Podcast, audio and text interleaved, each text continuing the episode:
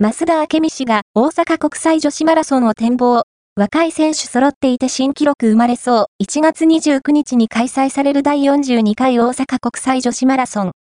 大会当日、公式 YouTube チャンネルで実施される裏生実況で SP 解説を務める増田明美氏が見どころを語った。若い選手が揃っていて、新記録が生まれそうと、高レースへの期待感を口にし、注目選手には、去年の同大会で2時間22分29秒を記録した上杉真穂選手を挙げた。